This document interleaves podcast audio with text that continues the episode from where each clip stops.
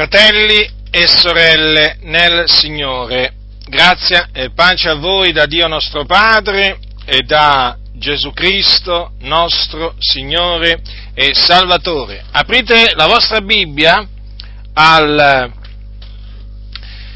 capitolo 2 dell'epistola dell'Apostolo, della seconda epistola dell'Apostolo Pietro. Seconda epistola dell'Apostolo Pietro, dunque, capitolo 2, dice l'Apostolo Pietro: ma sorsero anche falsi profeti fra il popolo, come ci saranno anche fra voi falsi dottori, che introdurranno di soppiatto eresie di perdizione, e rinnegando il Signore che li ha riscattati, si trarranno addosso subita rovina, e molti seguiranno le loro lascivie, e a cagion loro la via della verità sarà diffamata, nella loro cupidigia vi sfrutteranno con parole finte, il loro giudicio già da tempo è all'opera, e la loro ruina non sonnecchia.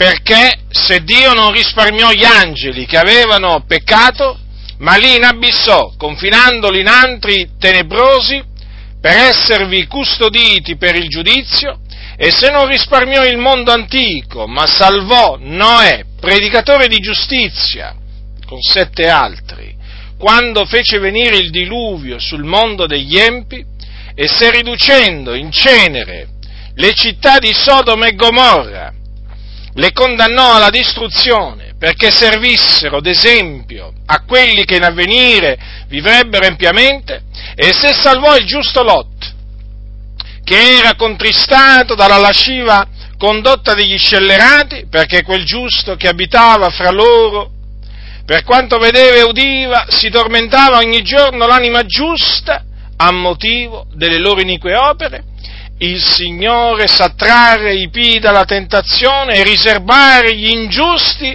ad essere puniti nel giorno del giudizio, e massimamente quelli che van dietro alla carne nelle immonde concupiscenze sprezzano l'autorità, audaci, arroganti, non hanno orrore di dir male delle dignità, mentre gli angeli, benché maggiori di loro per forza e potenza, non portano contro ad esse dinanzi al Signore alcun giudizio maldicente, ma costoro come bruti senza ragione, nati alla vita animale per essere presi e distrutti, dicendo male di quello che ignorano, periranno per la loro propria corruzione, ricevendo il salario della loro iniquità. Essi trovano il loro piacere nel gozzovigliare in pieno giorno, sono macchie e vergogne, godendo dei loro inganni mentre partecipano ai vostri conviti.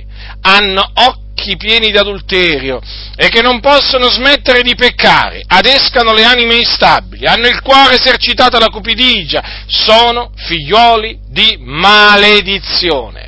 Lasciata la diritta strada, si sono smarriti seguendo la via di Balaam, figliolo di Beor, che amò il salario di iniquità, ma fu ripreso per la sua prevaricazione, un'asina muta, parlando con voce umana, represse la follia del profeta. Costoro sono fonti senz'acqua e nuvole sospinte dal turbine, a loro è riservata la caligine delle tenebre, perché con discorsi pomposi e vacui adescano con le concupiscenze carnali e lascivie quelli che si erano già un poco allontanati da coloro che vivono nell'errore, promettendo loro la libertà, mentre essi stessi sono schiavi della corruzione, giacché uno diventa schiavo di ciò che l'ha vinto. Poiché, se dopo essere fuggiti dalle contaminazioni del mondo, mediante la conoscenza del Signore e Salvatore Gesù Cristo, si lasciano di nuovo avviluppare in quelle e vincere, la loro condizione ultima diventa peggiore della prima.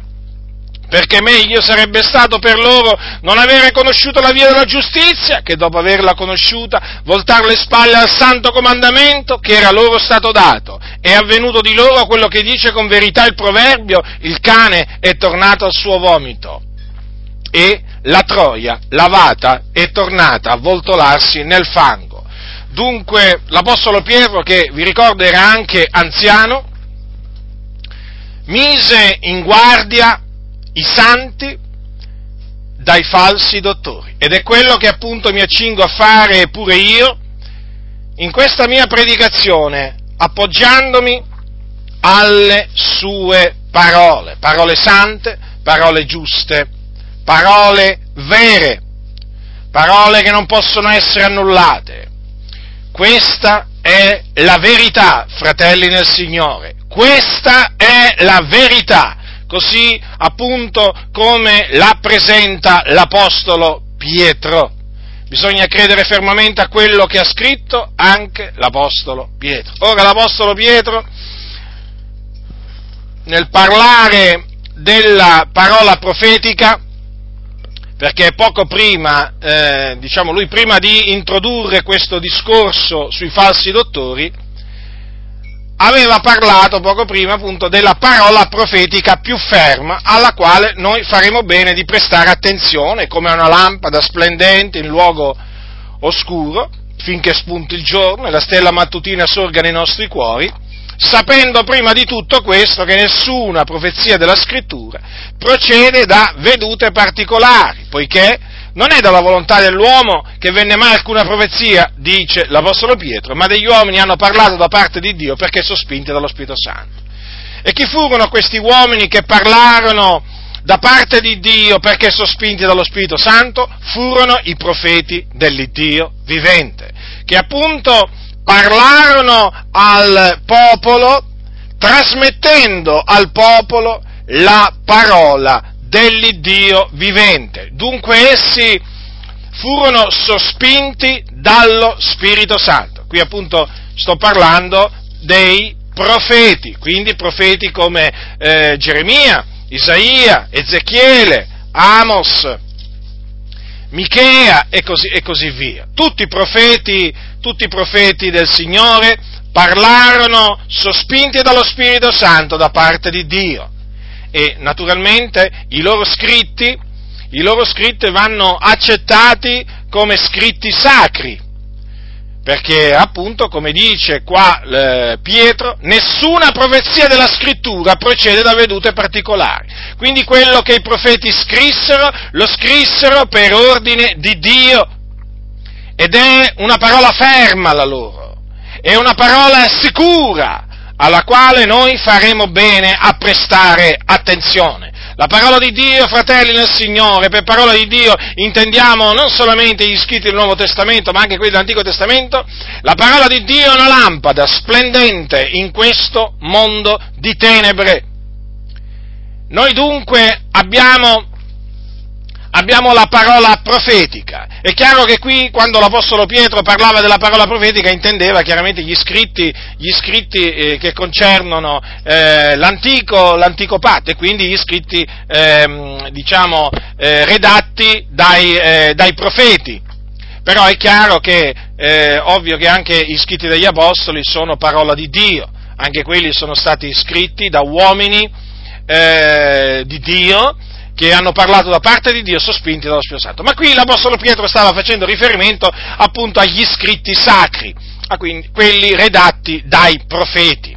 I profeti chiaramente parlarono dunque da parte di Dio al popolo ribelle, perché voi sapete che Dio suscitò i profeti per mandarli al popolo, al suo popolo, che aveva abbandonato i sentieri antichi, che aveva abbandonato la buona strada, che si era gettata la sua legge dietro le spalle. E il Signore mandò i suoi profeti per esortare il suo popolo a ravvedersi, a convertirsi dalle sue vie malvagie, altrimenti il Signore avrebbe mandato contro di loro dei giudizi, perché il nostro Dio è un vendicatore. Ora, in mezzo a questo popolo ribelle sorsero dei falsi profeti. Che facevano questi falsi profeti? Innanzitutto bisogna dire che erano appunto uomini malvagi, per esempio commettevano adulteri, questo dice la scrittura. Il Signore dice: tra i profeti di Gerusalemme ho visto cose nefande. Pensate, cosa aveva visto il Signore? Perché il Signore vede, come se vede e sente pure. Alcuni pensano che Dio non vede e non sente, o fa finta di vedere e di sentire. Il Signore vede, fratelli, ascoltate, il Signore vede e sente ogni cosa. Ora, dai profeti di Gerusalemme, per esempio, l'impietà si era sparsa per tutto il paese, e questi procedevano con falsità, i falsi profeti. Perché? Perché praticamente lusingavano coloro che sprezzavano il Dio, quindi che prendevano piacere nel violare i comandamenti di Dio. Gli dicevano: l'Eterno ha detto avrete pace, e poi gli dicevano: nessun male vi incoglierà. Ecco dunque che in questa maniera loro gli esponevano le visioni del loro proprio cuore, si inventavano praticamente delle visioni, però le attribuivano a Dio e dicevano: l'Eterno ha detto, l'Eterno ha parlato, ma l'Eterno non aveva assolutamente detto quelle cose. E loro con quelle parole praticamente fortificavano le mani dei malfattori, dei malvagi, che naturalmente si sentivano incoraggiati da quelle parole a persistere nella loro malvagità. E naturalmente Dio pronunziò i suoi giudizi contro questi falsi profeti, perché appunto essi usavano il nome del Signore per fare dimenticare il nome di Dio al popolo del Signore. Sembra una cosa incredibile, sembra veramente una cosa, che vi posso dire io, appunto incredibile, nel senso che uno dice: ma com'è possibile? Usano il nome del Signore per far dimenticare al popolo il nome del Signore, la legge del Signore. Sì, proprio così, perché se c'è una maniera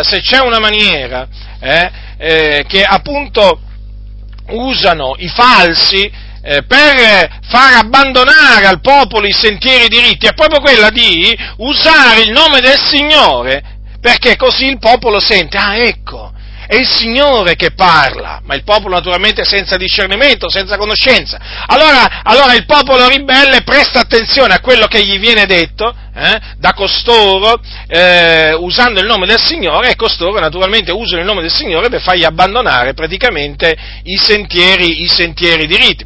Cosa significa? Che fanno dire a Dio cose contrarie alla parola di Dio, che fanno praticamente dire a Dio delle parole di consolazione rivolte agli empi, comprendete? E quindi, quando mai Dio consola gli empi, Dio riprende gli empi, Dio li castiga, e invece che cosa succede? Succede che appunto questi falsi profeti facevano proprio questo, fortificavano le mani dei malvagi lusingandoli, dicendo: ma il Signore ha detto avrete pace, nessun male vi incoglierà, quindi Dio non vi punirà. State tranquilli, come dire, avete il favore del Signore. E d'altro canto questi falsi profeti contristavano il cuore dei giusti, con delle menzogne, certo, perché appunto i falsi profeti non possono che proferire menzogne, e quindi li contristavano. E questo, sapete, è una cosa che ormai nel tempo si è ripetuta e tuttora sta accadendo.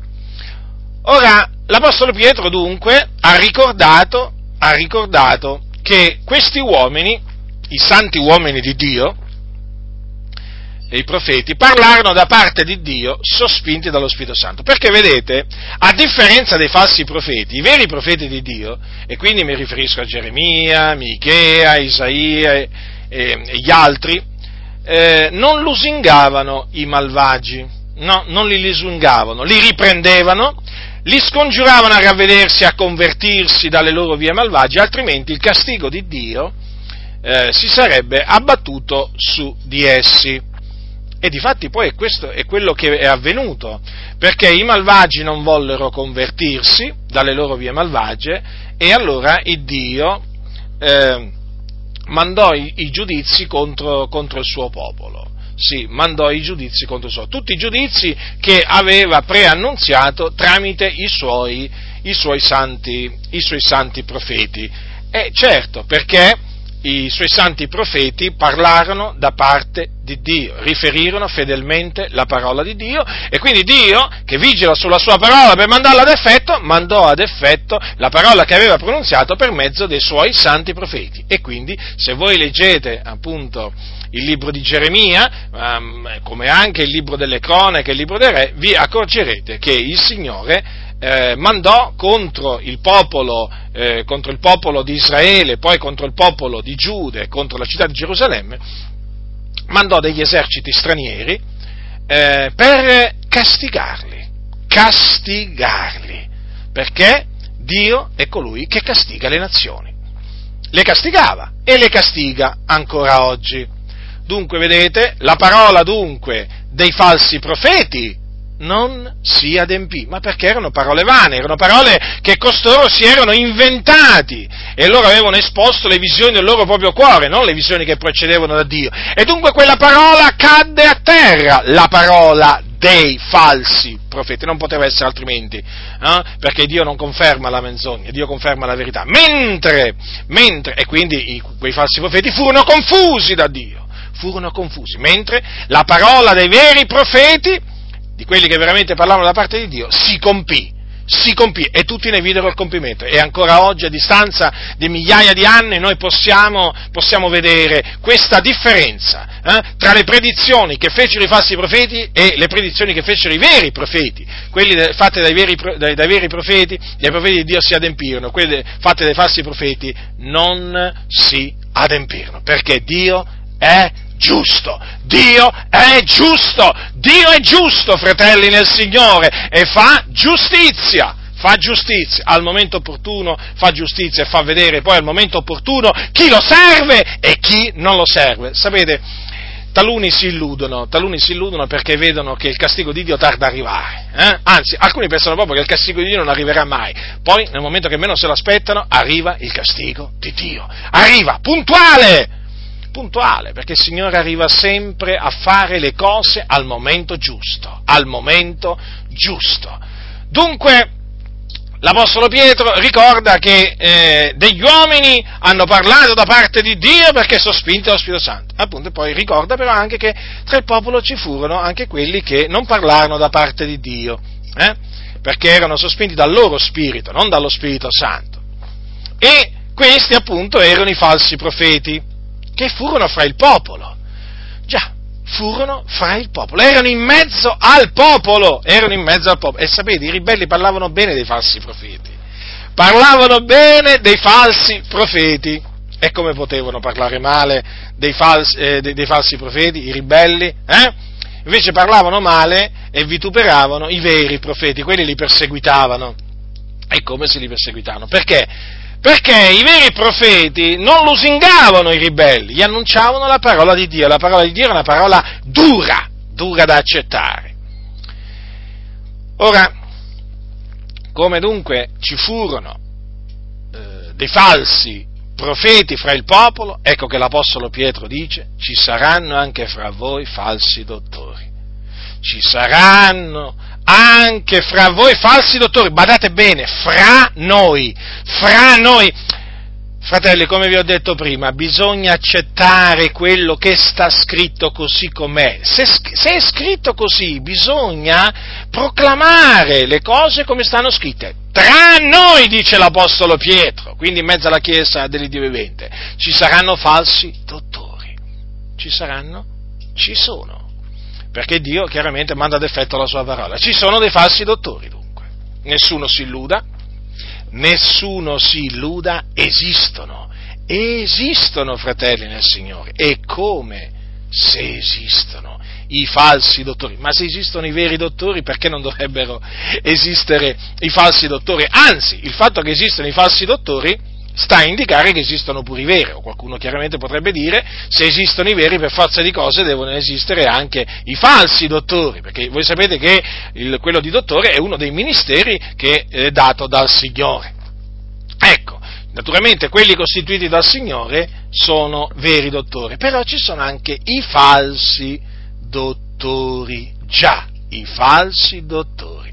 E dove sono questi falsi dottori? In mezzo alle chiese, sono in mezzo ai santi, in mezzo ai santi. Sapete, quando io mi sono convertito, quando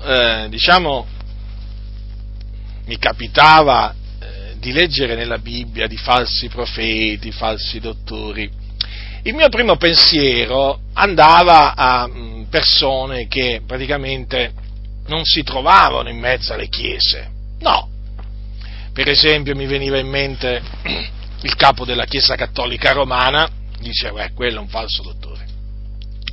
Poi naturalmente mi venivano in mente altri individui, e quindi pensavo, nella mia ignoranza, che questi falsi dottori alla fine non avessero a che fare direttamente con la Chiesa. Pensavo che fossero fuori dalla Chiesa, nel senso fuori dalla Chiesa intendo in questa maniera, diciamo fuori dall'assemblea dei santi. Ma col passare del tempo, investigando maggiormente le scritture, approfonditamente le scritture, e poi verificando, come si suol dire, sul campo quello che dice la Sacra Scrittura, mi sono dovuto ricredere, perché ho capito che i falsi dottori sono in mezzo alla Chiesa, e col passare del tempo ne ho scoperti parecchi, per confutarli, naturalmente. Allora, e da questi falsi dottori, se l'Apostolo Pietro ha messo in guardia i santi, è evidente che è dovere di coloro che sono preposti da Dio, è loro dovere di mettere in guardia ancora oggi da questi falsi dottori, perché esistono. Se esistono, esiste un pericolo, perché questi sono falsi. Il pericolo non è costituito dai veri dottori, il pericolo è costituito dai falsi dottori. Dunque che cosa succede? Succede che se Pietro mise in guardia, pure noi dobbiamo mettere in guardia, e io è questo che voglio fare, perché esistono, si manifestano, proprio come dice qua la Sacra Scrittura, si comportano proprio come dice qua la Sacra Scrittura, parlano esattamente come dice qua la Sacra Scrittura. Quindi se esistono, costituiscono un pericolo, bisogna mettere in guardia da loro. Praticamente questi sono come dei serpenti velenosi, ma veramente velenosi, che si sono introdotti, che esistono in mezzo alla Chiesa. E siccome che loro emanano, veleno mortifero, costituiscono un grave pericolo per i santi, e allora non si può fare altro che mettere in guardia. Quindi io vi voglio mettere in guardia da parte di Dio da questi empi, perché sono degli empi, degli uomini malvagi, e dalla lettura di queste parole che ha scritto l'Apostolo Pietro su di essi si capisce proprio subito che sono persone malvagie. Ora, che cosa dice di loro innanzitutto la Sacra Scrittura? Che un giorno sono stati riscattati. Questo ci tengo naturalmente a dirlo da subito, affinché nessuno si illuda. Questi non sono persone che non hanno mai conosciuto il Signore, non sono persone che non hanno mai gustato quanto è buono il Signore, non sono persone che non sono mai nate di nuovo un giorno. No, queste sono persone che un giorno hanno conosciuto il Dio. Infatti dice l'Apostolo Pietro, rinnegando il Signore, che li ha riscattati. Quindi vedete, c'è stato un giorno in cui il Signore li ha riscattati, ma essi lo hanno rinnegato. A conferma che costoro un giorno sono stati riscattati dal Signore, tanto parliamo di persone che sono in mezzo alla Chiesa, ci sono diverse espressioni usate dall'Apostolo Pietro. Quando per esempio dice lasciata la diritta strada, si sono smarriti seguendo la via di Balaam, figlio di Beor. Ora, c'è una diritta strada, ma dice Pietro che questa diritta strada l'hanno lasciata costoro. Quindi un giorno erano sulla diritta strada e l'hanno lasciata e hanno preso naturalmente un'altra strada che non è diritta, è storta ed è la via di Balaam, la via di Balaam. Dunque, erano sulla diritta strada e noi sappiamo che la diritta strada è una sola, è Gesù Cristo, il Figlio di Dio. Io sono la via, disse Gesù. Nessuno viene al Padre se non per mezzo di me. C'è solo una via che mena al Padre, c'è solo una via che mena in cielo. E questa è Cristo Gesù, è chiamata anche la via della giustizia. Infatti dice sempre Pietro, meglio sarebbe stato per loro non avere conosciuto la via della giustizia, che dopo averla conosciuta voltare le spalle al santo comandamento che era loro stato dato. Quindi hanno conosciuto la via della giustizia. Vedete? Giovanni Battista, vi ricordo, venne per la via della giustizia. Giovanni Battista, l'uomo che fu mandato da Dio a preparare le vie al Signore Gesù Cristo, venne per la via della giustizia. E allora? Era o no sulla diritta strada Giovanni Battista? Ma certo che era sulla diritta strada. Dunque, vedete, fratelli nel Signore, la Scrittura è chiara a tale riguardo. Costoro un giorno erano sulla via della giustizia, poi l'hanno abbandonata per incamminarsi per la via di Balaam. Poi c'è un'altra espressione, sempre usata dall'Apostolo Pietro.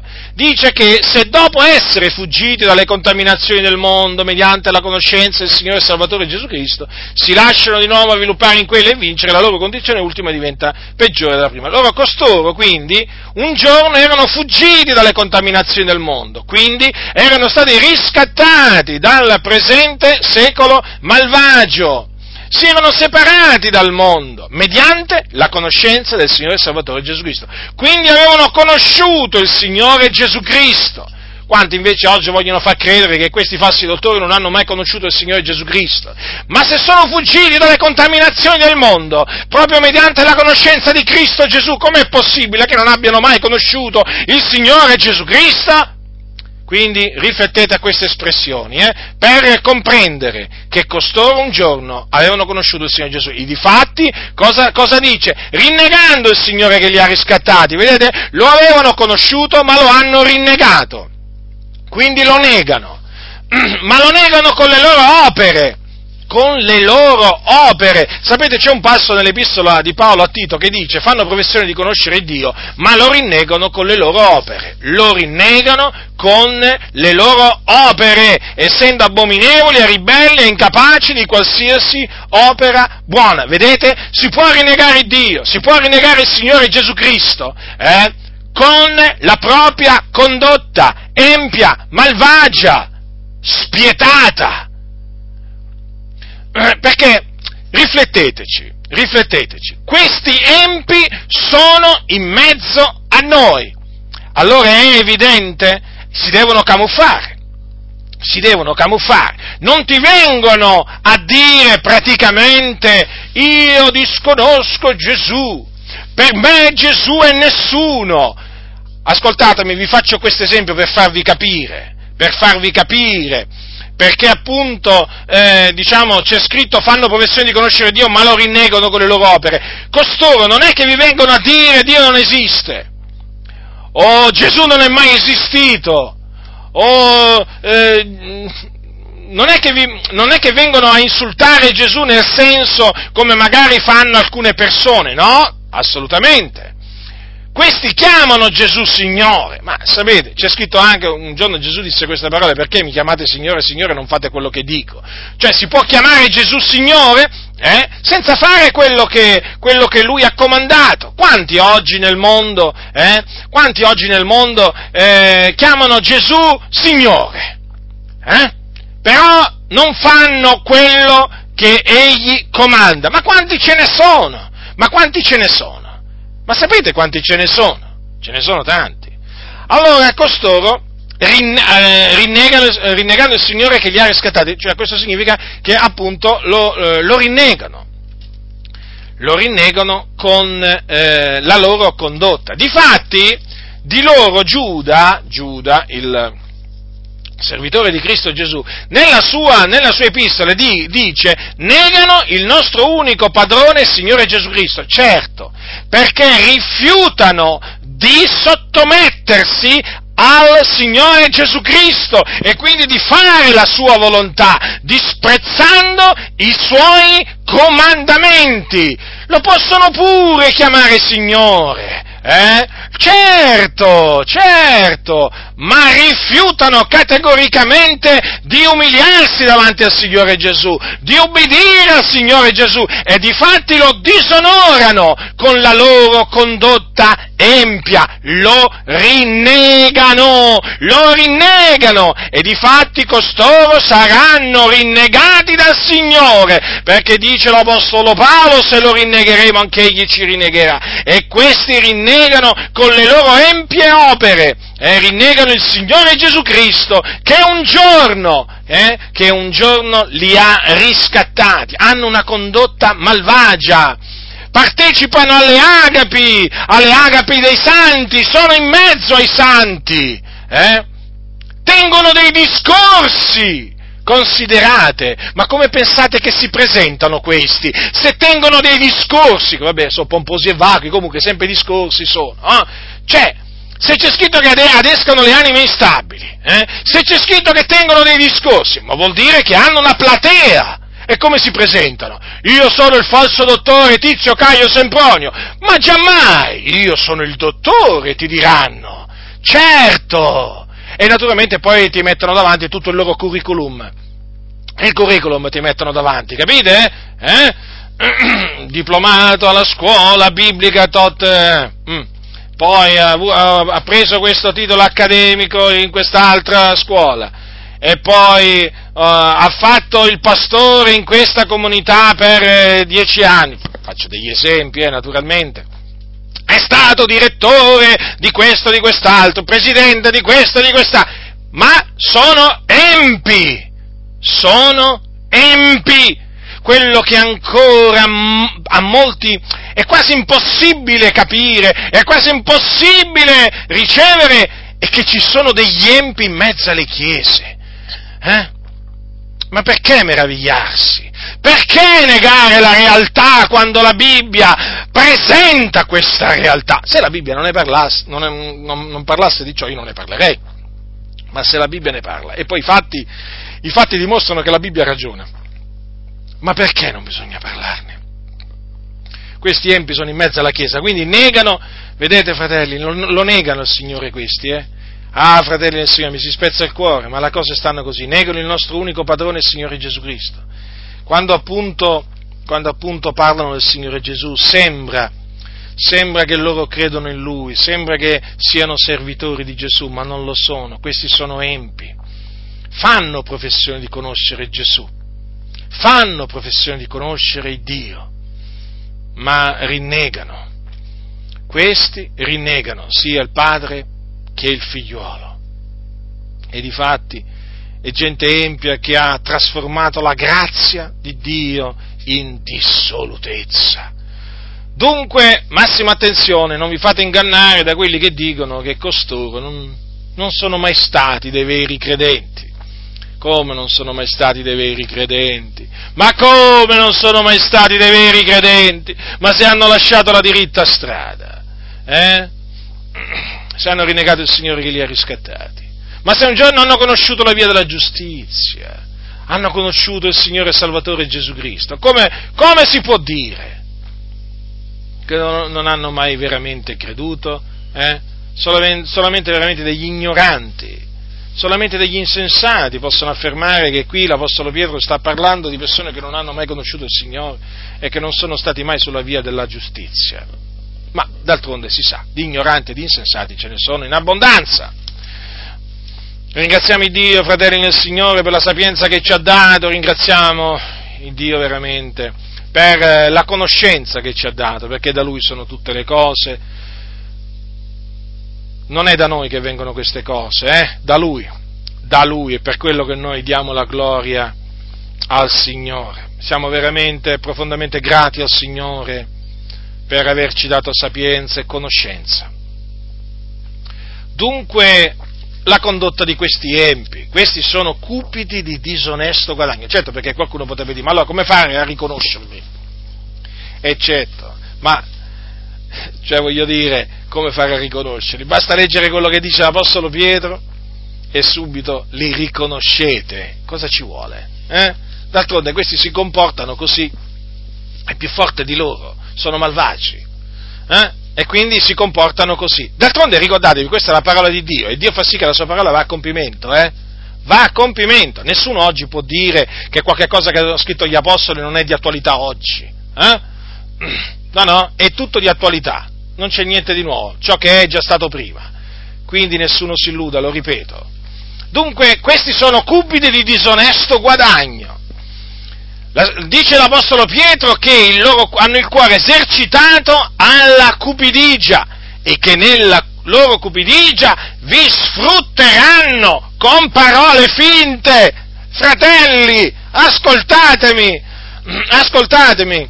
Qui l'Apostolo Pietro dice che costoro vi sfrutteranno con parole finte, comprendete? Vi sfrutteranno con parole finte, nella loro cupidigia, già perché hanno un cuore esercitato alla cupidigia, sono cupidi di disonesto guadagno, perché loro amano il denaro, loro servono Mammona, non servono il nostro Signore Gesù Cristo, e difatti lo rinnegano il Signore, quindi questi chi servono? Qual è il loro Signore? Il loro Signore è Mammona, il loro Dio è Mammona, quello servono, quello sei. Infatti vedete cosa dice qua? Che adescano le anime instabili, le adescano, ma in che maniera? Con parole finte. Che vi dice questa espressione? Queste due parole, cosa vi dicono, fratelli? Parole finte. Allora, finte significa che non sono vere. E allora, se non sono vere, sono false. Allora, sono parole finte. Ecco, queste persone sono persone finte, che naturalmente, appunto perché sono finte, usano la finzione. E quando parlano usano parole finte. Ti sembra che stiano dicendo la verità, ma stanno fingendo, sono parole finte, false le loro, sono parole false. E poi si manifestano questa loro finzione si manifesta, perché? Perché costoro introducono di soppiatto eresie di perdizione, eresie distruttive, vedete? Ecco perché sono parole finte, perché costoro usano queste parole per introdurre di nascosto delle eresie, delle false dottrine in mezzo alla Chiesa di soppiatto, in maniera tale che nessuno se ne accorga, prendono del lievito, zac, lo mettono dentro la pasta, tu non guardavi, non hai fatto attenzione e quello ci ha messo il lievito, e poi il lievito fa lievitare tutta la pasta, è quello praticamente che fanno costoro, tu sei distratto, intendo tu naturalmente come credente che dorme proprio così appisolato profondamente, tu stai dormendo e loro invece che fanno? Mentre tu dormi prendono il lievito, lo mettono dentro la pasta e poi tutta la pasta lievita e non ti accorgi, perché questi sono furbi, fanno di nascosto le cose, capito? Le possono fare perché tanto il popolo dorme, è un popolo dormiente, è un popolo che si è appisolato, e quindi loro, diciamo, si sentono liberi di agire in mezzo a questo popolo dormiente. Quindi che cosa fanno? Introducono di nascosto false dottrine, già, eresie distruttive, fratelli nel Signore. E tutte queste, praticamente, eresie ricalcano naturalmente, cioè hanno come obiettivo quello di portare il popolo lontano da Dio, perché appunto il loro scopo non è edificare ma distruggere, il loro scopo è quello di ingannare, adescare. Questi non sono pescatori di anime, pescatori di uomini, questi sono adescatori, sono come delle prostitute. Le prostitute sono delle donne malvagie che adescano, adescano i loro clienti appunto con i modi da prostituta. Ecco, costoro adescano. Adescano ma chi? Le anime instabili, non quelle stabili, non quelle ferme, quelle che traballanti, va, quelle che un giorno sono a destra, un altro giorno sono a sinistra, sono praticamente come le canne dimenate dal vento, eh? Capite chi vanno ad adescare? Non vanno ad adescare Giovanni Battista, per dire, eh? Vanno ad adescare appunto chi è un po' di qua e un po' di là, canne dimenate dal vento. E difatti cosa c'è scritto? Questo verbo lo usa ancora l'Apostolo Pietro quando dice: con discorsi pomposi e vacui adescano, vedete, adescano con le concupiscenze carnali e lascivie quelli che si erano già un po' allontanati da coloro che vivono nell'errore. Ecco, vedete, questi hanno come fine ultimo quello di adescare, quindi insegnando cose perverse loro cercano di portare dalla loro parte più persone possibili, e le adescano appunto con discorsi pomposi e vacui, vuoti, sono discorsi veramente che nel mondo dicono tutto fumo e niente arrosto. Sapete, questa è un'espressione che usano quelli del mondo per dire: ma che ha detto questo? Un discorso vuoto, non ha detto niente, tutto fumo. Ecco, questi falsi dottori fanno dei discorsi pomposi, capito? Pomposi, quindi pieni di sapienza umana, di filosofia, concetti filosofici, termini, diciamo, difficili da capire, eh? Termini per i quali bisogna avere un vocabolario appresso, tanto sono difficili. Sono discorsi veramente pomposi, loro, sapete, assomigliano a quei professori che appunto si mettono sulla cattedra e cominciano a parlare, a fare dei monologhi che non si capiscono nemmeno loro, parlano e gli studenti intelligenti dicono: ma questo che sta dicendo, ma chi lo capisce questo? Ma chi lo capisce? Ecco, questi qua fanno dei discorsi pomposi e vuoti, ma per quale ragione li fanno? Per adescare le anime instabili. E che fanno? Gli promettono la libertà. La libertà, ah, che bella parola, eh? Libertà in se stessa è una bella parola, però bisogna stare attenti, perché c'è libertà e libertà.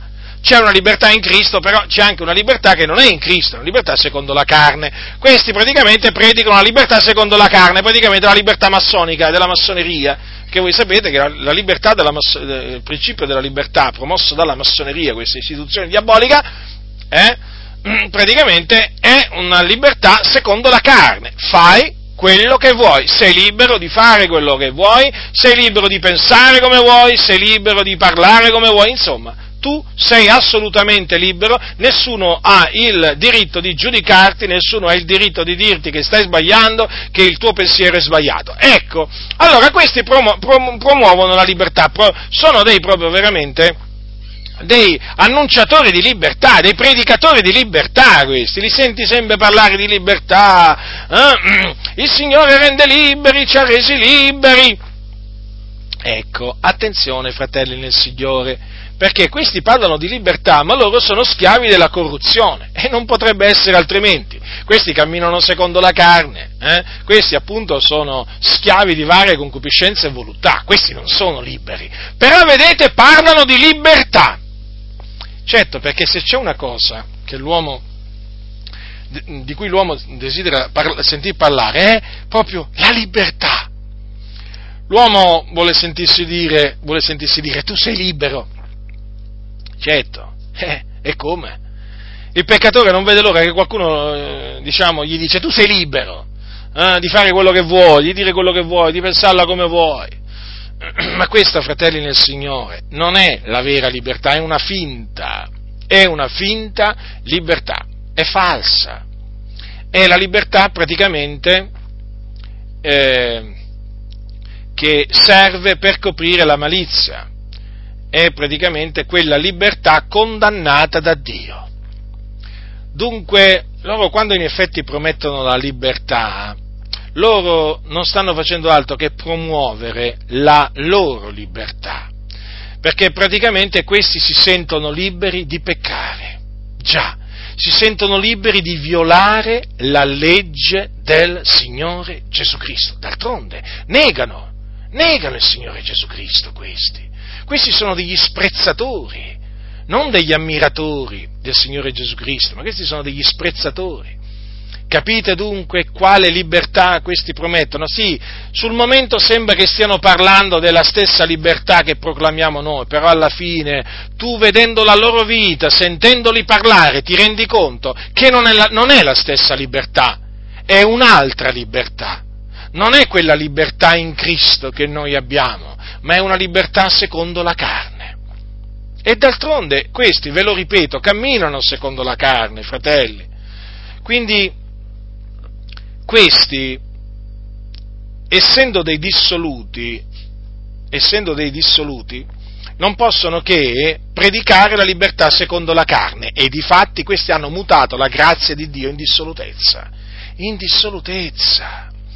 Quando voi li sentite dire siamo liberi, Gesù ci ha resi liberi, sapete che cosa intendono dire?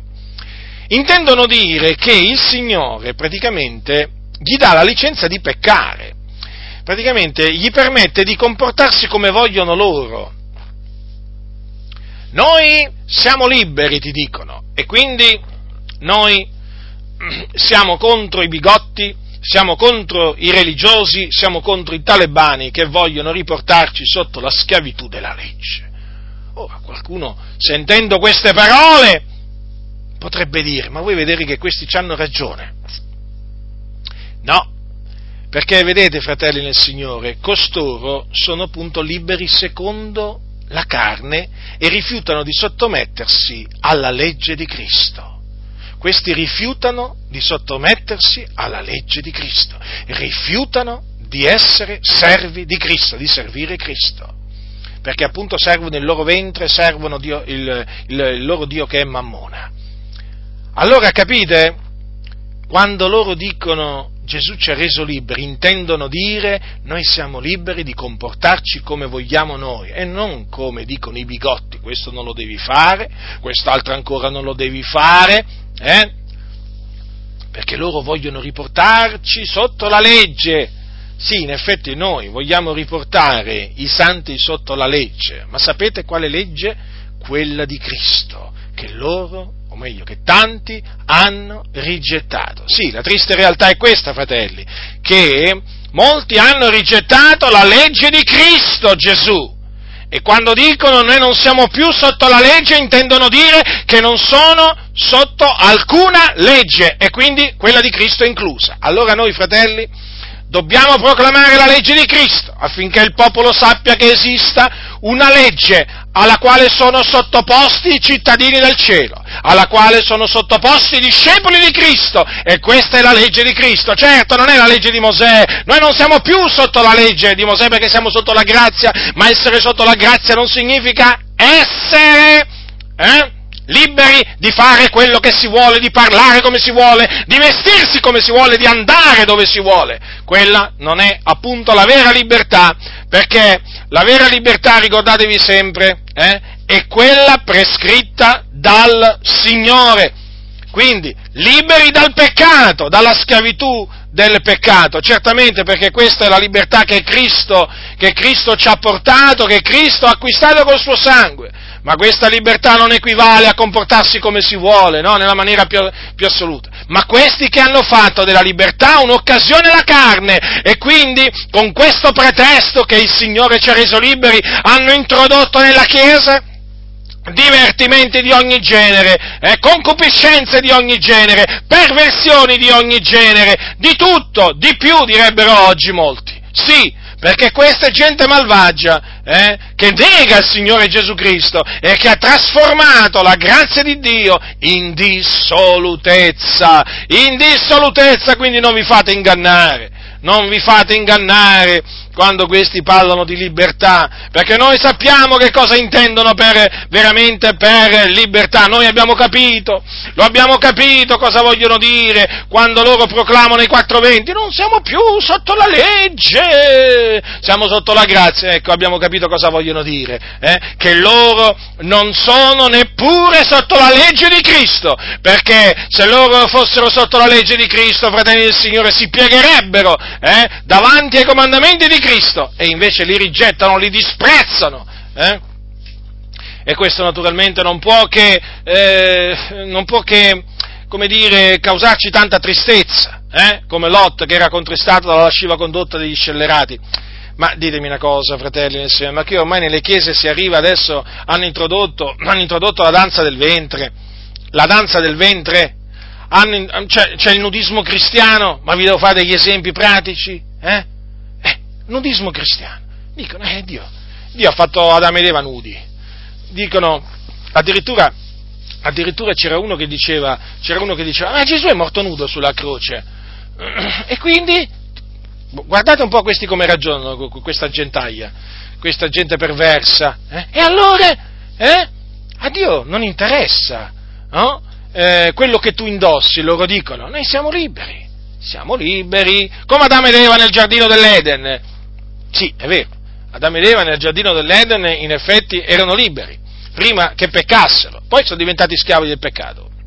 Una volta che il peccato è entrato naturalmente nel mondo, tramite Adamo, ecco che si accorsero, appunto, quando mangiarono il frutto dell'albero della conoscenza del bene e del male, si accorsero che erano ignudi. E poi il Signore, vi ricordate, che fece delle tuniche, è scritto pure questo, sapete, questo lo diciamo per i cosiddetti nudisti cristiani, gente empia, ma io dico, ma ci mancavano pure i nudisti cristiani adesso, o i cristiani nudisti, fate un po' voi, ormai qua hanno messo il termine cristiano a tutto, per farlo diventare una cosa lecita. Dice così: l'Eterno Dio fece ad Adamo e alla sua moglie delle tuniche di pelle e li vestì. Ah, ecco, se lo sono dimenticati questo i cosiddetti qua cristiani nudisti, che poi il Signore gli ha fatto delle tuniche di pelle per vestirli?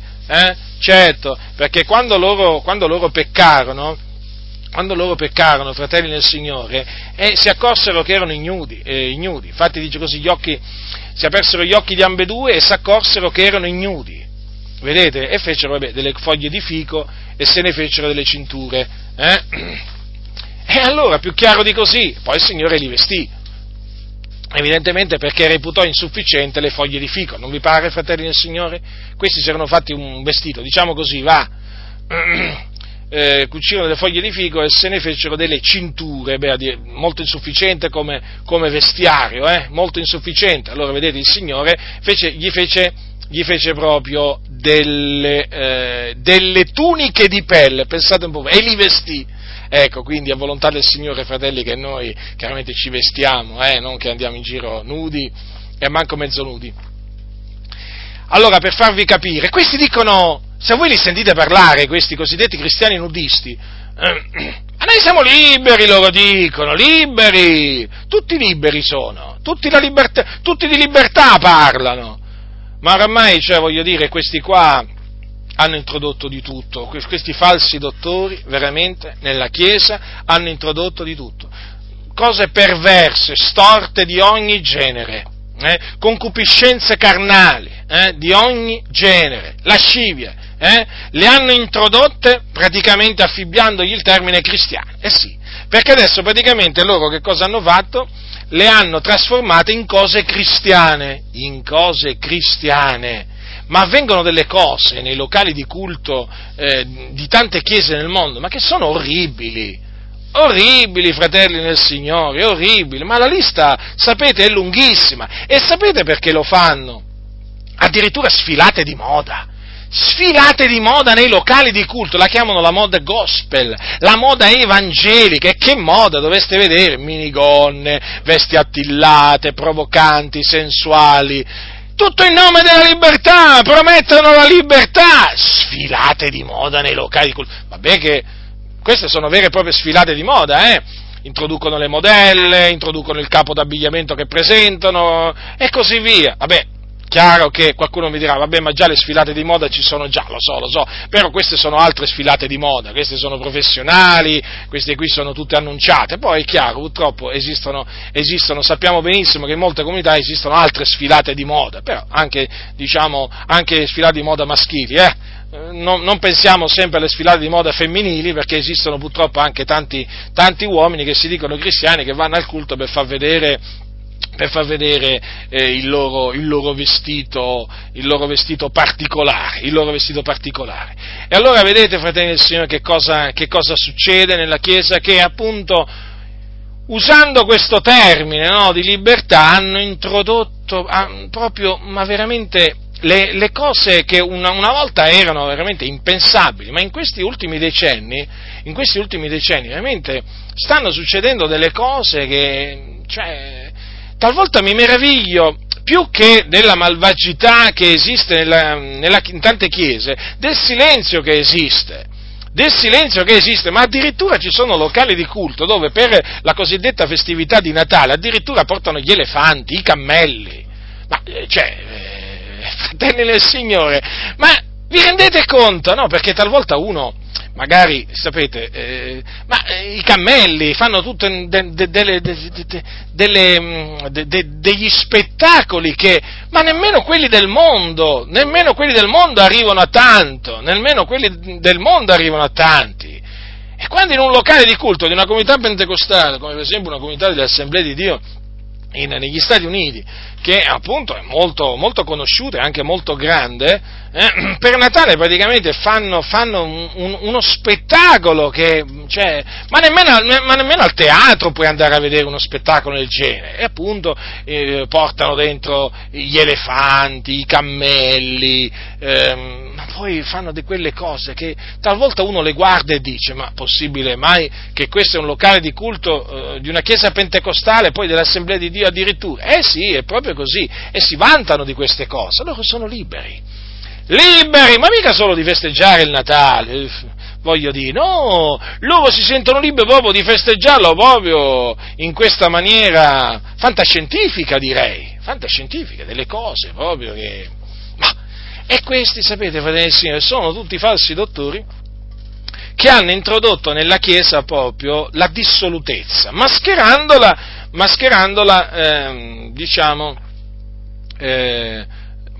appunto, chiamandola grazia, chiamandola libertà, ed ecco che fanno appunto tutte queste cose, come vi stavo dicendo, come dice la Sacra Scrittura, per adescare le persone, perché ci sono delle persone che sono, come qua dice l'Apostolo Pietro, dice così, quelli che si erano già un poco allontanati da coloro che vivono nell'errore. Vedete, ecco, queste persone qua sono l'obiettivo principale di queste persone. Ecco, andare ad adescare i costoro, e ce ne sono tanti, e molti seguiranno le loro lascivie. Che fare, fratelli del Signore? Qui bisogna alzare la voce, bisogna suonare la tromba e avvertire come faceva l'Apostolo Pietro, pregando appunto in Dio che liberi più anime possibile dal laccio di questi uccellatori, perché questi sono veramente uccellatori. E vi stavo dicendo appunto che questi tengono discorsi pomposi e vacui, infatti tu lo avverti quando li senti parlare che sono persone vuote, fonti senza acqua, già, perché questi sono chiamati fonti senza acqua. Ah sì? Sì, proprio così, nuvole senza acqua, quindi praticamente voi vedete delle nuvole ma non c'hanno acqua, ecco, questi qua, no? Voi li vedete, hanno il titolo di predicatore, però sono vuoti, fonti senza acqua, portate qua e là dai venti, sono anche chiamate così, sapete? Quindi non solo fonti senza acqua, ma quindi praticamente dei pozzi senza acqua. Arrivate a un pozzo, vedete che non c'è acqua. Che serve quel pozzo? Non serve a niente.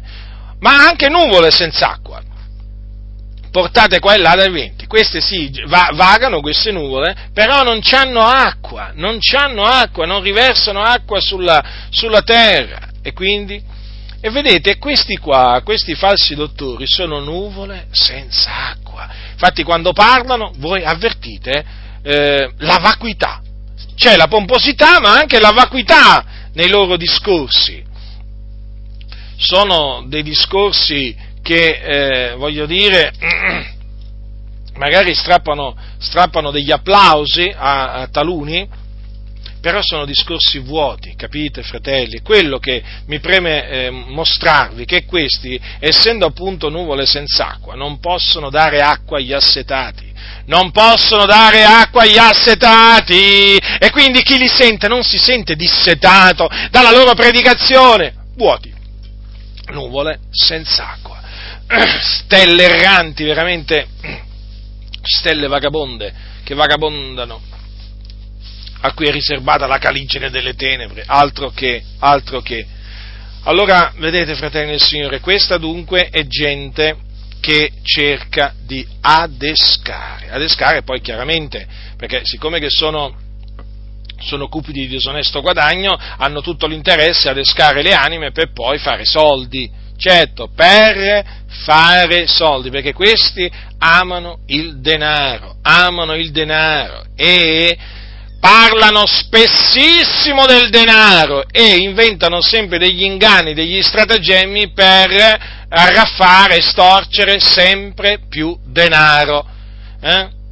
Certo, mica vi vengono a dire che loro useranno il denaro per i loro piaceri, per farsi le vacanze alle Maldive o alle Seychelles, o per farsi la villa da qualche milione di euro. No, ma non ve le vengono a dire queste cose. Ma voi pensate che queste persone veramente siano così disavvedute da venirvi a dire queste cose? Ma no, fratelli, che vi vengano a dire che si faranno, non lo so io, la Ferrari? Che si andranno a comprare la Ferrari con le vostre offerte?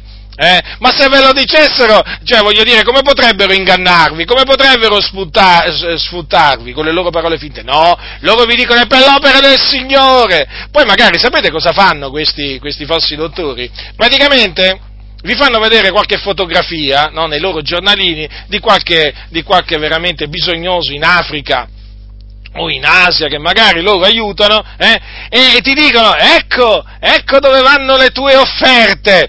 Ah, tu dici, vedi, questi aiutano i poveri. Anche io ero rimasto ingannato all'inizio della mia conversione. Ah, come sono rimasto ingannato.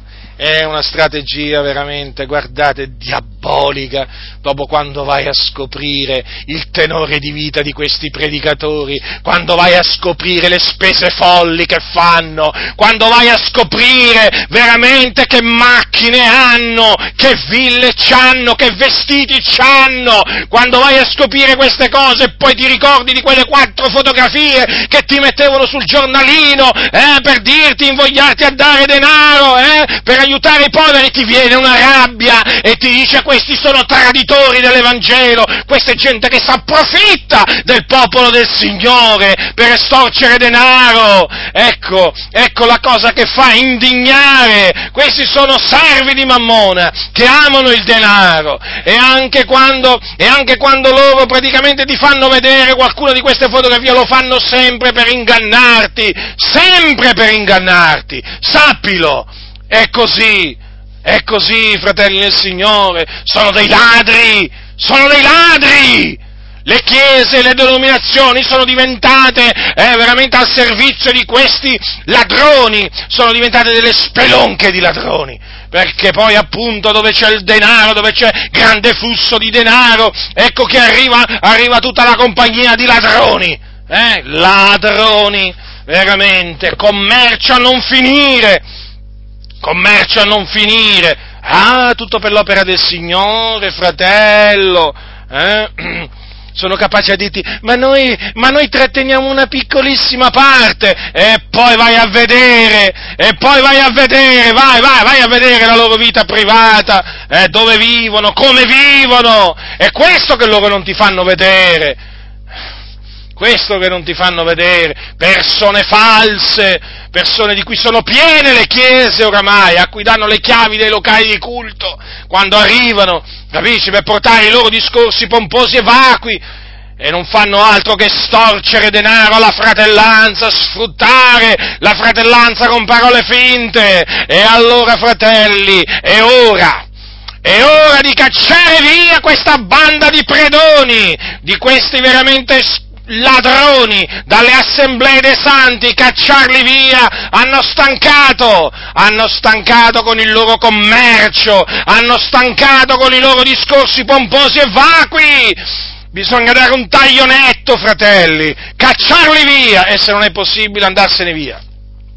È chiaro questo, perché c'è più possibilità che tu venga cacciato via da queste comunità che appunto che queste comunità mandano via questi falsi dottori, perché spesso le comunità sono complici di questi falsi dottori, perché gli piace come predicano questi falsi dottori, perché gli piace la pomposità, la vacuità, gli piace la carnalità, la sensualità di questi predicatori. Sai, un predicatore moderno ci sa fare. Come ci sa fare? Che significa? Sai, racconta le battute, le barzellette, ci intrattiene, no? Come ci divertiamo, sai, vieni, dovresti venire a sentirlo. Io non vengo a sentirlo, i buffoni, Ho smesso di andare al circo quando mi sono convertito. Le comunità sono diventate dei circhi, sono come dei circhi. Costoro sono dei buffoni, questi predicatori con i loro sorrisi falsi, con i loro baci che mandano falsi, è tutto falso, sono degli attori, vi stanno sfruttando con le loro parole finte, andatevene via da loro, sono dei serpenti, che cosa pensate di trovare di buono in un serpente velenoso? Ditemelo, che cosa pensate di trovare?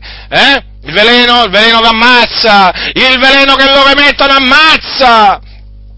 Allora, fratelli nel Signore, qui è ora veramente di bandire dalla Santa Assemblea, dalle Assemblee dei Santi, è ora di bandire questi ladri che si presentano come dottori in teologia, laureati presso l'accademia, presso l'università, presso la scuola biblica, gli studi biblici. Non ce ne facciamo niente dei loro titoli, non ce ne facciamo proprio niente, spazzatura, a noi i loro discorsi pomposi e vacui non trasmettono niente, una grande tristezza, ecco. Quella sì, che tristezza quando si sentono parlare a questi. Oh, ma proprio il tuo cuore è proprio... Tu ti metti a guardare il tuo cuore, a sentire se sussulta. Lo vuoi sentire sussultare? Vedi se si riscalda e rimane freddo. Ma tu dici, ma come mai il mio cuore rimane freddo? Ma perché questa è gente morta, anzi 2 volte morti, come dice Giuda, alberi d'autunno senza frutti, 2 volte morti, sradicati. D'altronde questi camminano secondo la concupiscenza della carne, quindi se camminate secondo la carne voi morrete, dice la Sacra Scrittura. Questi hanno nome di vivere, ma sono morti, fratelli, sono dei morti che camminano questi, dei morti che parlano. Ecco perché non sentite niente quando parlano questi, Uno aspetta subito, no, di provare un certo calore, diciamo, a livello spirituale, no, che uno vuole cominciare a sentire il proprio cuore ardere, ma non arde, come mai non arde quando parlano questi? Ma perché questi qua sono vuoti, non hanno niente da trasmettervi, appunto, sono vuoti, che vi possono dare questo? Quindi, vedete, questi sono cupidi, sono esito guadagni, questi sono dei ladroni, perché praticamente fanno grande commercio, tutto quello che possono commercializzare, lo commercializzano, l'acqua del Giordano, e andiamo con l'acqua del Giordano, tanto sto popolo di ignoranti, loro dicono, ma cosa vuoi che diranno? L'acqua del Giordano, ma sì, la pagheranno l'acqua del Giordano, manderanno le offerte, perché loro vogliono avere l'acqua del Giordano a casa i credenti, e poi l'olio. E dai, anche l'olio per l'unzione degli ammalati, un olio particolare che viene appunto dagli uliveti presenti nella Terra Santa, L'olio? Ma sì, ma questo è un popolo che appena gli dici che c'è una bottiglietta di olio che appunto è stato spremuto, tratto dalle olive della Terra Santa, ma questo è un popolo che subito si precipita. E come no? Si precipita, vuole avere l'olio della Terra Santa per fare l'unzione degli ammalati, perché trasmette una particolare benedizione. Poi che altro ancora? Qualche scialle di preghiera, con questo sionismo cristiano che si diffonde, che è così diffuso, qualche scialle di preghiera, eh? Ma mica per mettere solo sulle spalle, no? Per mettere solo sulla testa, perché così adesso gli uomini gli insegnano agli uomini a pregare con il capo coperto e quindi a disonorare Cristo, perché qui ormai insegnano all'incontrario. Eh? Ma fratelli nel Signore, ma statuine, statuette, eh? Stiamo a guardare statuette della Chiesa Cattolica Romana? Ma qui, veramente, in mezzo alle comunità evangeliche ormai ci sono le statuine dell'angelo, della risurrezione, statuine di Gesù, crocifissi, croci, di tutto, commercio proprio a tutto andare. Prendi 3 naturalmente e paghi 2, quando ti va bene, perché questi sono assetati di denaro, sai, non è che le offerte arrivano solamente quando sono in crisi finanziaria, questi sono ladroni, ma come ve lo devo dire, fratelli, è una spelonca di ladroni questa gente, sfruttano tutto, pur di fare soldi, pure il costume da bagno là. Ma vi rendete conto? Il costume da bagno, per Gesù.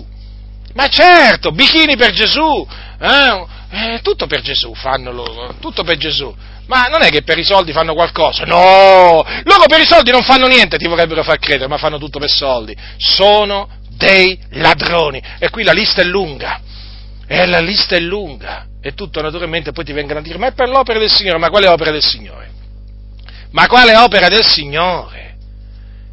Vi sfrutteranno con parole finte. Lasciate a questa gente appunto i loro prodotti commerciali, lasciate, fratelli, questa è gente che veramente approfitta, è gente furba, eh? Questa è gente furba, eh? Infatti dice, godendo dei loro inganni mentre partecipano ai vostri comiti, perché questi poi godono, eh?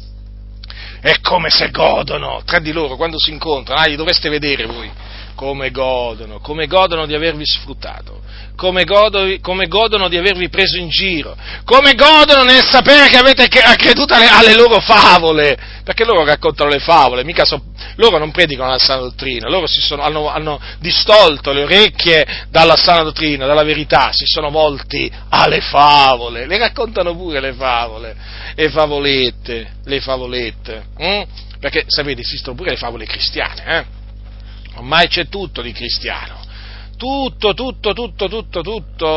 addirittura ci sono quelli che poi dicono, sapete cosa arrivano a dire?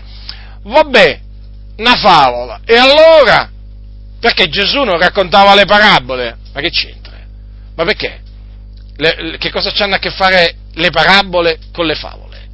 Ma cosa c'entrano le parabole con le favole? Le favole profane che noi dobbiamo fuggire, da cui ci dobbiamo astenere, vengono paragonate alle parabole raccontate da Gesù. Ma è assurdo! Eppure, ti ritrovi pure in mezzo ai loro discorsi pomposi e vacui, qualche favola, qualche favoletta. E se qualcuno dice qualcosa... Come? Vi siete messi a raccontare pure le favole? E vabbè, ti dicono, e perché Gesù non raccontava le parabole? Ma vi rendete conto, fratelli del Signore? Sveglia, popolo di Dio! Perché questi veramente ti nutrono di favole, eh? Se non stai attento, questi qua, ti fanno passare le favole per parabole. Cioè, ma ci rendiamo conto? Guardate che non è da escludere, perché questi le favole oramai le chiamano praticamente parabole. State attenti, questa è gente empia, gente che proprio vuole ingannare, mente, d'altronde questa gente ha un cuore esercitato alla cupidigia, sono assetati di denaro, fratelli, che sete che c'hanno questi, più denaro c'hanno, più ne vogliono avere, stanno sempre a chiedere denaro, a maledire quelli che non danno la decima, quelli che non danno tanto, questi hanno il cuore esercitato alla cupidizia, sono figliuoli di maledizione. Così dice la Sacra Scrittura, fratelli nel Signore, così dice la Sacra Scrittura. Ora, oltre ad essere cupidi di disonesto guadagno, questi sono sensuali e carnali, hanno occhi pieni di adulterio, che non possono smettere di peccare. Poi trovano il loro piacere nel gozzovigliare in pieno giorno. Questa è gente mangiona, anche ubriacona, capite? Ma sì, certo, loro diranno: ma fratelli, noi siamo liberi. Ma liberi di che? Liberi di gozzovigliare, liberi di ubriacarci? Così non sia. Noi dobbiamo essere temperati in ogni cosa, e questi sono intemperanti. Questi non sono temperati, fratelli del Signore, nel mangiare e nel bere, come è giusto che siamo, perché il frutto dello Spirito è temperanza, autocontrollo. Ma questi no, assolutamente. Questi sono proprio dati alla dissolutezza. Sono dati alla dissolutezza. Magari sono capaci di dire: dai fratello, e bevi di qualche bicchiere di vino in più, così ci rallegriamo nel Signore. Sì, anche questo, ci rallegriamo nel Signore. Che significa ci rallegriamo nel Signore? Ma perché per rallegrarsi nel Signore bisogna bere 3 bicchieri di vino? O una bottiglia di whisky? Per rallegrarsi nel Signore bisogna glorificare il Signore, bisogna parlare delle cose del Signore, non bisogna ubriacarsi. Gli ubriaconi se ne andranno all'inferno. Hai capito? Purtroppo oggi in mezzo alle chiese addirittura le ubriacature sono prese come momenti di gioia, di comunione fraterna. Che bella comunione che abbiamo avuto, fratello, sorella. Ah sì, bella comunione. Sì, si sono ubriacati. Ma fanno così. Non vi inebriate di vino, esso porta alla dissolutezza. Ma no, ma è legalismo quello, quelli sono legalisti, stanno sempre a dire: questo non lo devi fare, questo lo devi fare. La conoscono tutta loro, la Bibbia, ce l'hanno solo loro la verità, così dicono. La parola di Dio è verità, ubriaconi, ravvedetevi, evangelici ubriaconi, altrimenti veramente, se non vi ravvedete, sapete dove andrete? Nelle tenebre, dove c'è il fuoco! Perché là vanno gli ubriaconi. Ah, ma io sono membro della denominazione, non interessa proprio niente al Signore, membro di che cosa sei tu? Se sei un ubriacone, vai all'inferno, dove t'hanno preceduto gli altri ubriaconi, che dicevano di rallegrarsi nel Signore in comunità, soprattutto durante le festività pagane, che ormai vengono fatte passare per festività cristiane. Allora, questa gente qua va dietro alle immonde concupiscenze, vanno dietro alla carne, sono carnali, questa è gente sensuale, capite, fratelli del Signore? Allora, questa la scrittura li definisce gente sensuale, sì, e difatti voi lo avvertite che questi falsi dottori sono sensuali, anche da come parlano, da come si comportano, ed anche, soprattutto, dal loro atteggiamento verso le donne. È lì che manifestano, particolarmente la loro sensualità, perché questa gente sensuale è gente che, appunto, avete visto cosa c'è scritto, hanno occhi pieni di adulterio e non possono smettere di peccare. Oggi, sapete, guardate che oggi in molti casi avere un amante non è peccato, è un diversivo, insomma, cosa vuoi ti dicono? Insomma, dopo 20 anni di matrimonio ti dicono: insomma, mi sono annoiato e allora ho trovato un diversivo. Diversivo è l'amante o più amanti ormai. Ma fratelli del Signore, ma voi cosa pensate oggi di trovarvi in molte comunità? Uomini santi? Ma no, fratelli, ma no, sono uomini corrotti che vanno dietro alle concupiscenze della carne.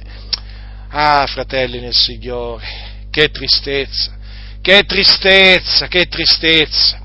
Ora, questi sono carnali, sono sensuali. Infatti, vedete cosa dice la Scrittura? Molti seguiranno le loro lascivie. È chiaro che a motivo di questa loro carnalità, di questa loro sensualità, peraltro raccontano le cosiddette barzellette sporche. Allora, prima di tutto le barzellette non si raccontano, né quelle cosiddette pulite né quelle cosiddette sporche, non c'è alcuna differenza. Ma questi proprio prendono piacere nell'usare, oltre che un parlare scurrile, anche proprio nel raccontare determinate storie, capito? Perché questa è gente sensuale. Ora, ricordatevi sempre questo, dall'abbondanza del cuore la bocca parla. Guardate che questa è una cosa, diciamo, che non può essere annullata. L'uomo buono dal suo buon tesoro trae fuori il bene, l'uomo malvagio dal suo malvagio tesoro reca fuori il male. Non vi potete sbagliare, fratelli del Signore. Questa è gente sensuale, e lo capite. E sapete un'altra cosa? Che questi falsi dottori riescono ad avere successo con una particolare categoria di donne. Con una particolare categoria di donne che vi voglio dire chi sono queste donne. Praticamente la Bibbia le chiama donnicciuole, cariche di peccati, agitate da varie cupidicie, che imparano sempre e non possono mai pervenire alla conoscenza della verità. Stanno sempre, diciamo, a fare, usiamo questa espressione, a fare scuole bibliche, corsi per corrispondenza a destra e a sinistra con questi falsi dottori, però questi la verità non la conoscono mai, ma perché sono donnicciuole, anzi, cariche di peccati, agitate da varie cupidicie, gente proprio praticamente che chiaramente non possono che trovarsi all'oraggio queste donnicciuole cariche di peccati con questi altri uomini carichi di peccati, con questi falsi dottori. E difatti, vedete, di queste donnicciuole vanno a flotte corrono dietro questi falsi dottori. E poi i complimenti! Ah, fratello, mi sei stato di grande benedizione, le tue perle di saggezza, se non ci fossero, certo, se non ci fossero sarebbe meglio, io dico, però purtroppo ci sono, e queste le prendono per perle di saggezza, ma questi veramente, quando dicono perle di saggezza, dovete sapere che stanno per, appunto, lanciare una di quelle, diciamo, menzogne che poi rimane nella storia, capito? Perché dicono di quelle cose assurde, che solo donne cariche di peccati, donnicciuole cariche di peccati, agitate da varie cupidicie possono accettare, perché questi imparano sempre, però la verità non riescono mai a conoscerla. E sì, e dietro a queste nuvole senza acqua si mettono proprio in fila queste donnicciuole cariche di peccati, eh? E poi oltretutto questi falsi dottori dicono: tu donna sei libera, Gesù ti ha reso libera, puoi fare la pastoressa, puoi insegnare, insomma puoi fare quello che vuoi, eh? Non dare retta ai legalisti che ti vorrebbero rinchiudere in una gabbia, eh? No, non devi dare retta a loro, dai retta a noi, ti dicono i falsi dottori. E difatti si vede che appunto tutte queste donnicciuole cariche di peccati poi le hanno fatte diventare pastoresse, e infatti poi si avverte quando parlano che sono cariche di peccati, ma non solo quando parlano, anche come si vestono, eh? Guardate che ci sono gente pastoresse che da come vestono, se voi le vedete camminare da sole per strada, guardate che le prendete per meretrici, a una certa ora magari, tranquillo, è proprio così. E quante ce ne sono? Fatevi un giro su internet, Fatevi un giro su internet e poi vedete certe cosiddette pastoresse come vanno vestite. E queste sono le donnicciole cariche di peccati che si sono messe a seguito di questi falsi dottori, e questi poi gli hanno dato la loro licenza di predicare, di insegnare, di fare pastoresse di qui, pastoresse di là. È una vergogna. Avete capito allora perché poi questi fanno proseliti? Avete capito perché poi molti li seguono? Ma perché questi hanno una loro dottrina. La scrittura dice: non permette alla donna di insegnare. È Paolo che lo dice. La donna impara in silenzio con ogni sottomissione. Ma questi non vogliono sentir parlare dell'apostolo Paolo. Assolutamente. E quindi queste, per avere un grande seguito tra le donne, praticamente hanno introdotto il pastorato femminile, per esempio, che è una chiara manifestazione di ribellione nei confronti di Dio. Ma questi sono ribelli. Questi sono ribelli, gente sensuale, gente carnale che pur di assecondare i desideri, le concupiscenze, diciamo anche delle donne, ma questi gli concedono tutto, fratelli nel Signore, gli concedono di fare tutto e poi se la prendono naturalmente con chi chiaramente cerca di riportare ordine nella Chiesa. e non potrebbe essere altrimenti. Come i falsi profeti erano avversi ai veri profeti, oggi è chiaro che i falsi dottori si schierano contro i veri dottori o i veri ministri del Vangelo, ma è chiaro, fratelli, non vi potete aspettare un'altra cosa.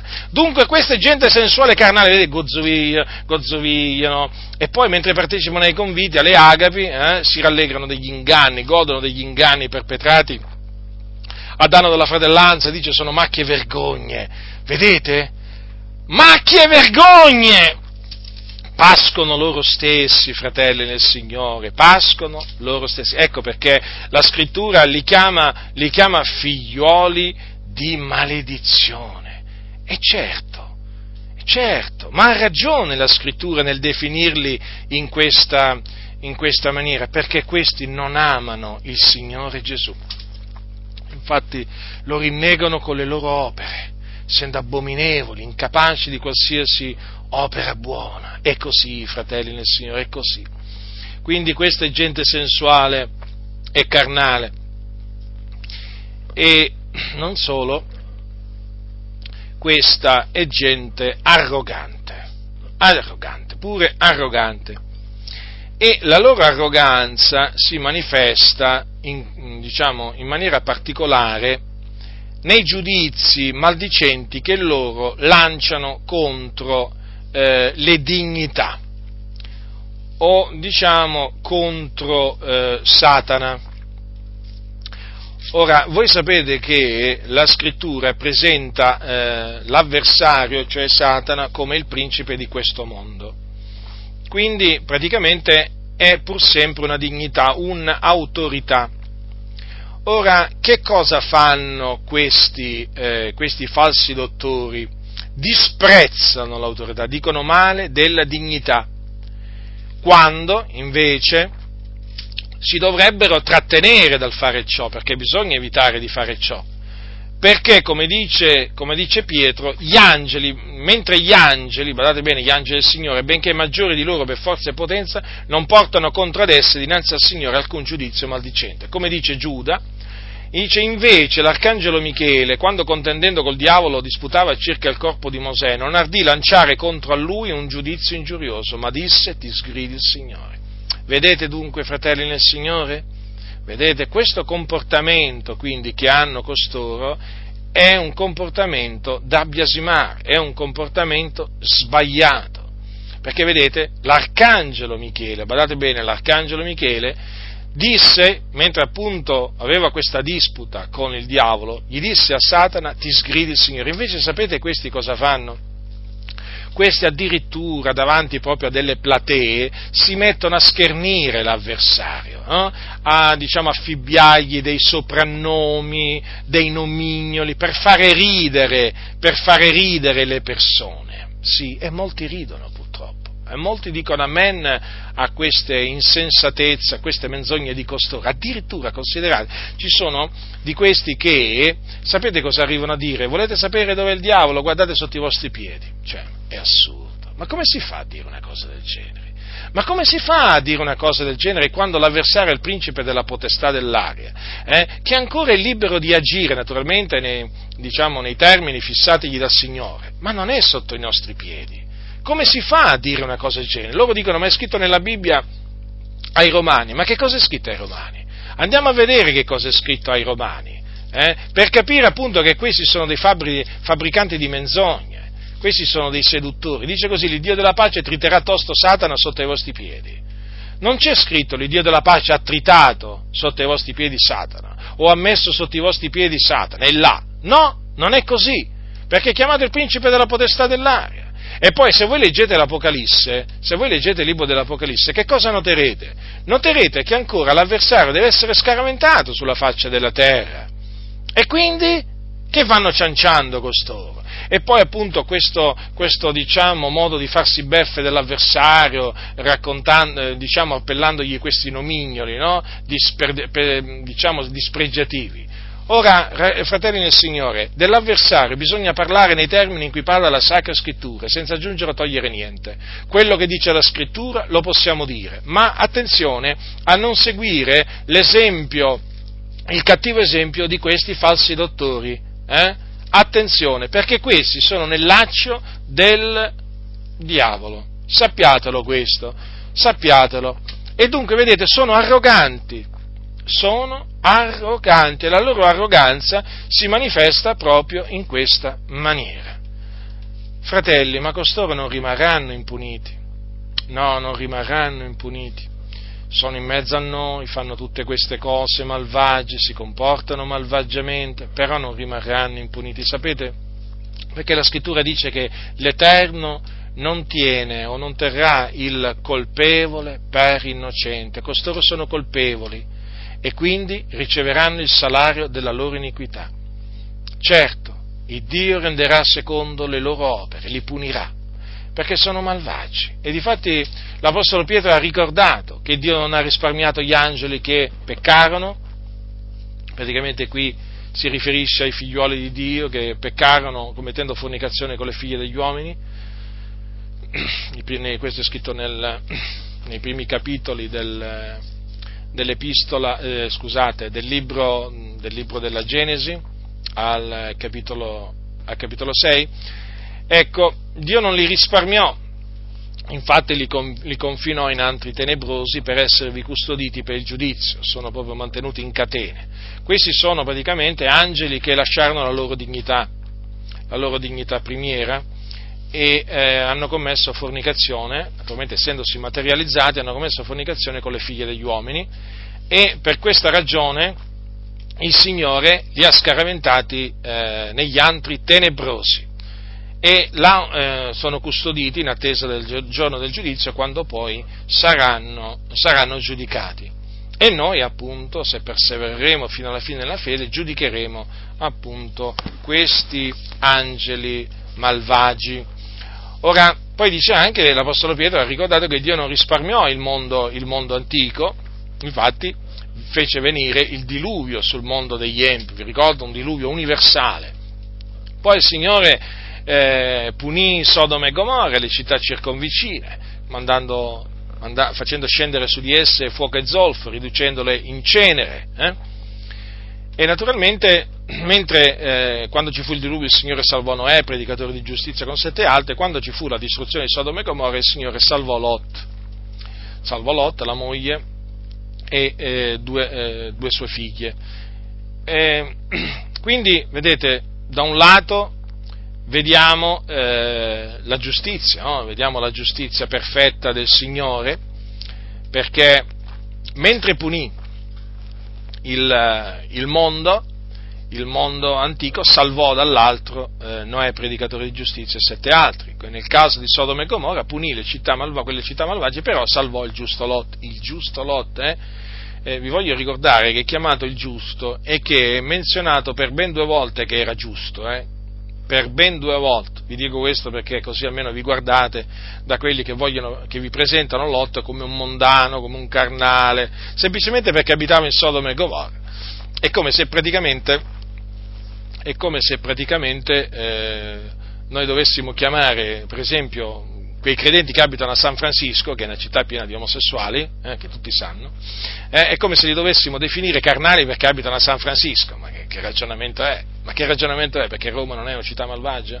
Roma è estremamente malvagia, noi abitiamo a Roma, allora che facciamo? Che faranno alcuni? Ci accomuneranno a tutti i malvagi di Roma. Ma che ragionamento fanno alcuni veramente? Semplicemente perché Lot abitava a Sodoma, abitava, diciamo, lì dove c'era questa, diciamo, comunità, chiamiamola così, di malvagi, perché guardate, fratelli nel Signore, che a Sodoma la popolazione era malvagia, si praticava la fornicazione, l'omosessualità. Lot veramente viveva in mezzo a degli scellerati, però vedete, il giusto Lot si contristava, dice la Sacra Scrittura, anzi si tormentava ogni giorno l'anima giusta, e poi era contristato dalla lasciva condotta degli scellerati, quindi non partecipava alle opere malvagie che appunto venivano compiute in quella città. È chiamato il giusto Lot perché era un giusto, quindi un uomo che temeva Dio, un uomo che osservava i comandamenti del Signore, altrimenti la Scrittura non lo definirebbe il giusto Lot. Quindi da un lato punì gli empi, il Signore, però anche ha salvato persone pie. E così, fratelli, che Dio ha stabilito, cioè il Dio punirà gli empi, e li punisce, badate bene, anche mentre sono in vita sulla terra. Non pensate che il Signore punirà gli empi solamente nel giorno del giudizio, no. Sapete, l'empio riceve la sua retribuzione, anche lui, l'empio, sulla terra, mentre è in vita, sulla terra, come il giusto naturalmente riceve la sua retribuzione, quindi nessuno si illuda. D'altronde questi sono figli della maledizione, i falsi dottori, Quindi questo che il Signore dice. Peraltro il Signore dice che a costoro è riservata la caligine delle tenebre. Pensate che espressioni, la caligine delle tenebre. In Giuda li chiama stelle erranti, dice così, stelle erranti a cui è riservata la caligine delle tenebre in eterno. Ma vi rendete conto, fratelli del Signore? È così, quello che dice la Sacra Scrittura è verità, noi dobbiamo credere alla verità, fratelli nel Signore. Quindi questo ci consola, sapere che arriva il giorno in cui poi costoro mieteranno il male che essi hanno seminato, mieteranno tutto quello che devono mietere, perché riceveranno da Dio la condegna mercede del loro traviamento, perché questi appunto sono empi. Quindi non bisogna perdersi d'animo, fratelli del Signore, dinanzi a questo spettacolo indecoroso, vergognoso a cui oggi assistiamo, cioè davanti alla presenza di questi empi, di questi falsi dottori, noi non dobbiamo assolutamente perderci d'animo, ma dobbiamo semmai fortificarci nel Signore e andare avanti.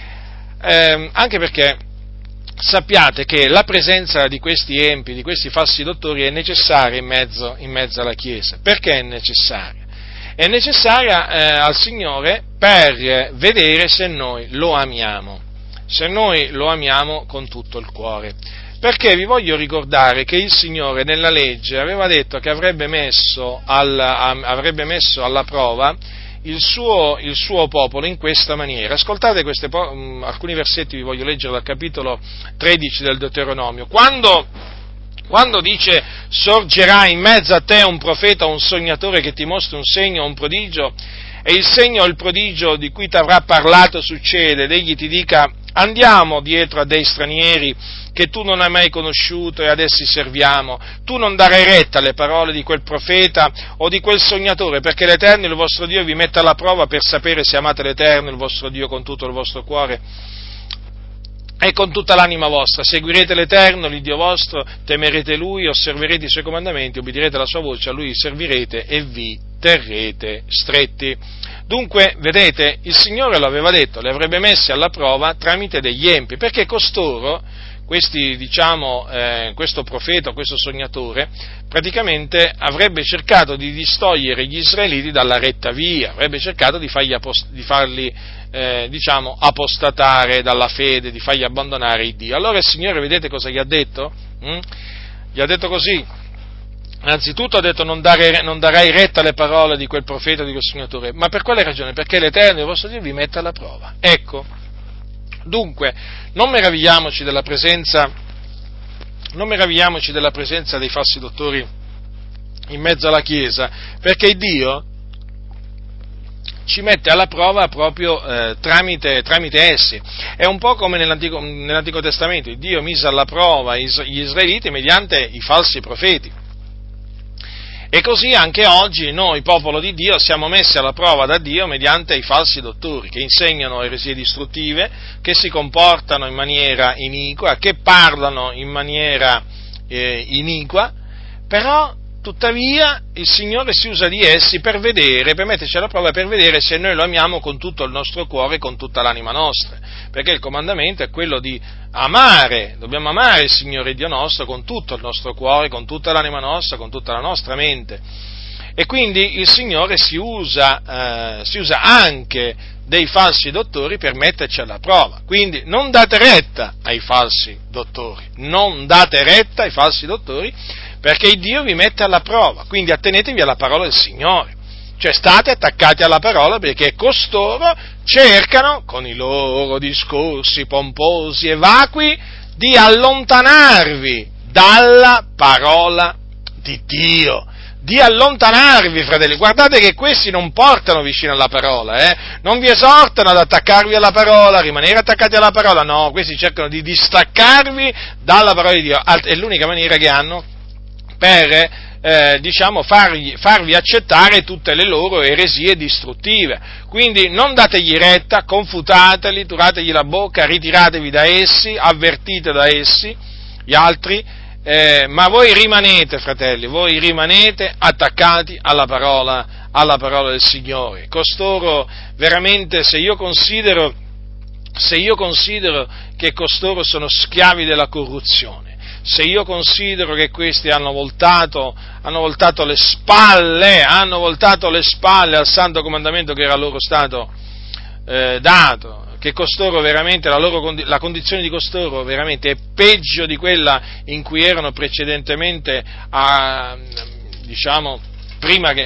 condizione che avevano prima di conoscere il Signore, veramente c'è da rabbrividire, fratelli, c'è da rabbrividire veramente, e considerare come poi si riducono quelli che rinnegano il Signore, quelli che lo abbandonano, diventano peggio di come erano prima di conoscere il Signore. Pensate, fratelli, pensate voi. Però, certo, a motivo di costoro la via della verità è diffamata, la dottrina di Dio biasimata, il nome di Dio bestemmiato, è vero questo, perché questi con i loro scandali non fanno altro che portare il mondo a disprezzare la parola del Signore. Però il Dio vede ogni cosa, fratelli, Dio sente ogni cosa, e come dice la Scrittura in un passo, la faccia dell'Eterno è contro quelli che fanno il male. Quindi sappiatelo per certo, la faccia dell'Eterno, cioè la faccia di colui che ha fatto tutte le cose, è contro i falsi dottori, come anche i falsi profeti, i falsi apostoli, ma io adesso qua sto parlando dei falsi dottori, è contro questa gente.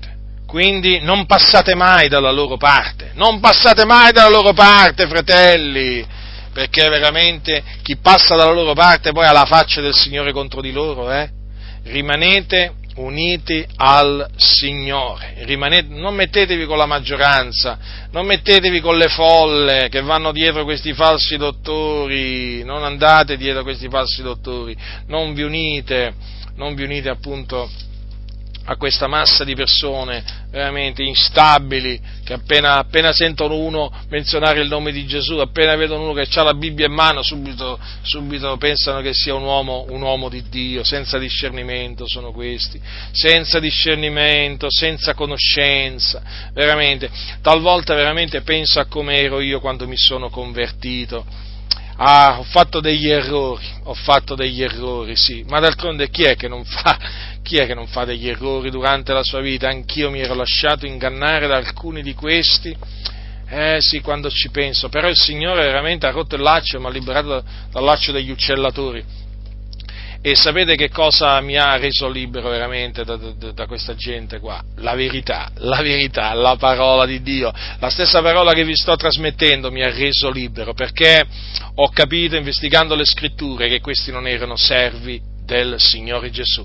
L'ho capito, e lo ringrazierò sempre il Signore, perché mi ha dato intendimento, mi ha aperto la mia mente per intendere le Scritture, perché sapete, quando uno è appena convertito c'ha poca conoscenza, c'ha poco discernimento, e, insomma, sei facile preda, capito, di questi fabbricanti di menzogne, di questi che fanno sti discorsi pomposi e vacui. Magari dentro avverti che non ti danno niente, avverti un certo disagio, un turbamento, però non riesci ancora a capire il pericolo, però il Signore ti protegge, infatti a me mi ha protetto, e poi naturalmente mi ha liberato, perché quando ho capito chi erano veramente costoro ho detto basta, non riceveranno da me nemmeno più una lira, al tempo c'erano le lire, c'era la lira italiana, non riceveranno da me niente più, perché sono persone indegne, che servono il loro ventre e non il Signore Gesù Cristo. E allora adesso quando vedo tante anime che vanno dietro questi ribelli, quelli seduttori di menti, mi viene veramente una tristezza enorme, perché dico, vedi com'è facile cadere vittima di questi impostori che tanto discredito hanno portato e portano alla via della verità. Ma comunque, fratelli nel Signore, voi state forti, nessuno di costoro vi inganni con parole seducenti, siate forti nel Signore, siate forti per andare avanti, non importa quello che vi costerà, ma continuate ad attenervi alla dottrina di Dio, che è la sana dottrina, guardandovi dai falsi dottori. Guardatevi, fratelli, guardatevi dai falsi dottori, guardatevi dal loro lievito malvagio, perché questi sono malvagi e diffondono lievito malvagio, e sapete come lo diffondono? No? Di soppiatto, introducono di soppiatto il lievito malvagio, loro lo introducono di nascosto. Quindi rimanete svegli, fratelli nel Signore, non addormentatevi, e se qualcuno di voi dorme, io lo esorto a risvegliarsi. Risvegliati tu che dormi, risvegliati, risorgi dai morti e Cristo ti inonderà di luce.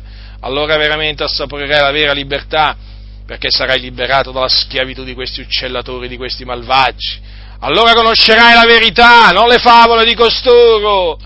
Allora veramente gusterai la vera libertà, e quelli che oggi magari ti sembrerebbero persone che ti vogliono fare ricadere sotto la legge, tu li abbraccerai e dirai: adesso capisco, ero io nell'errore e voi eravate nella verità, ma non lo capivo.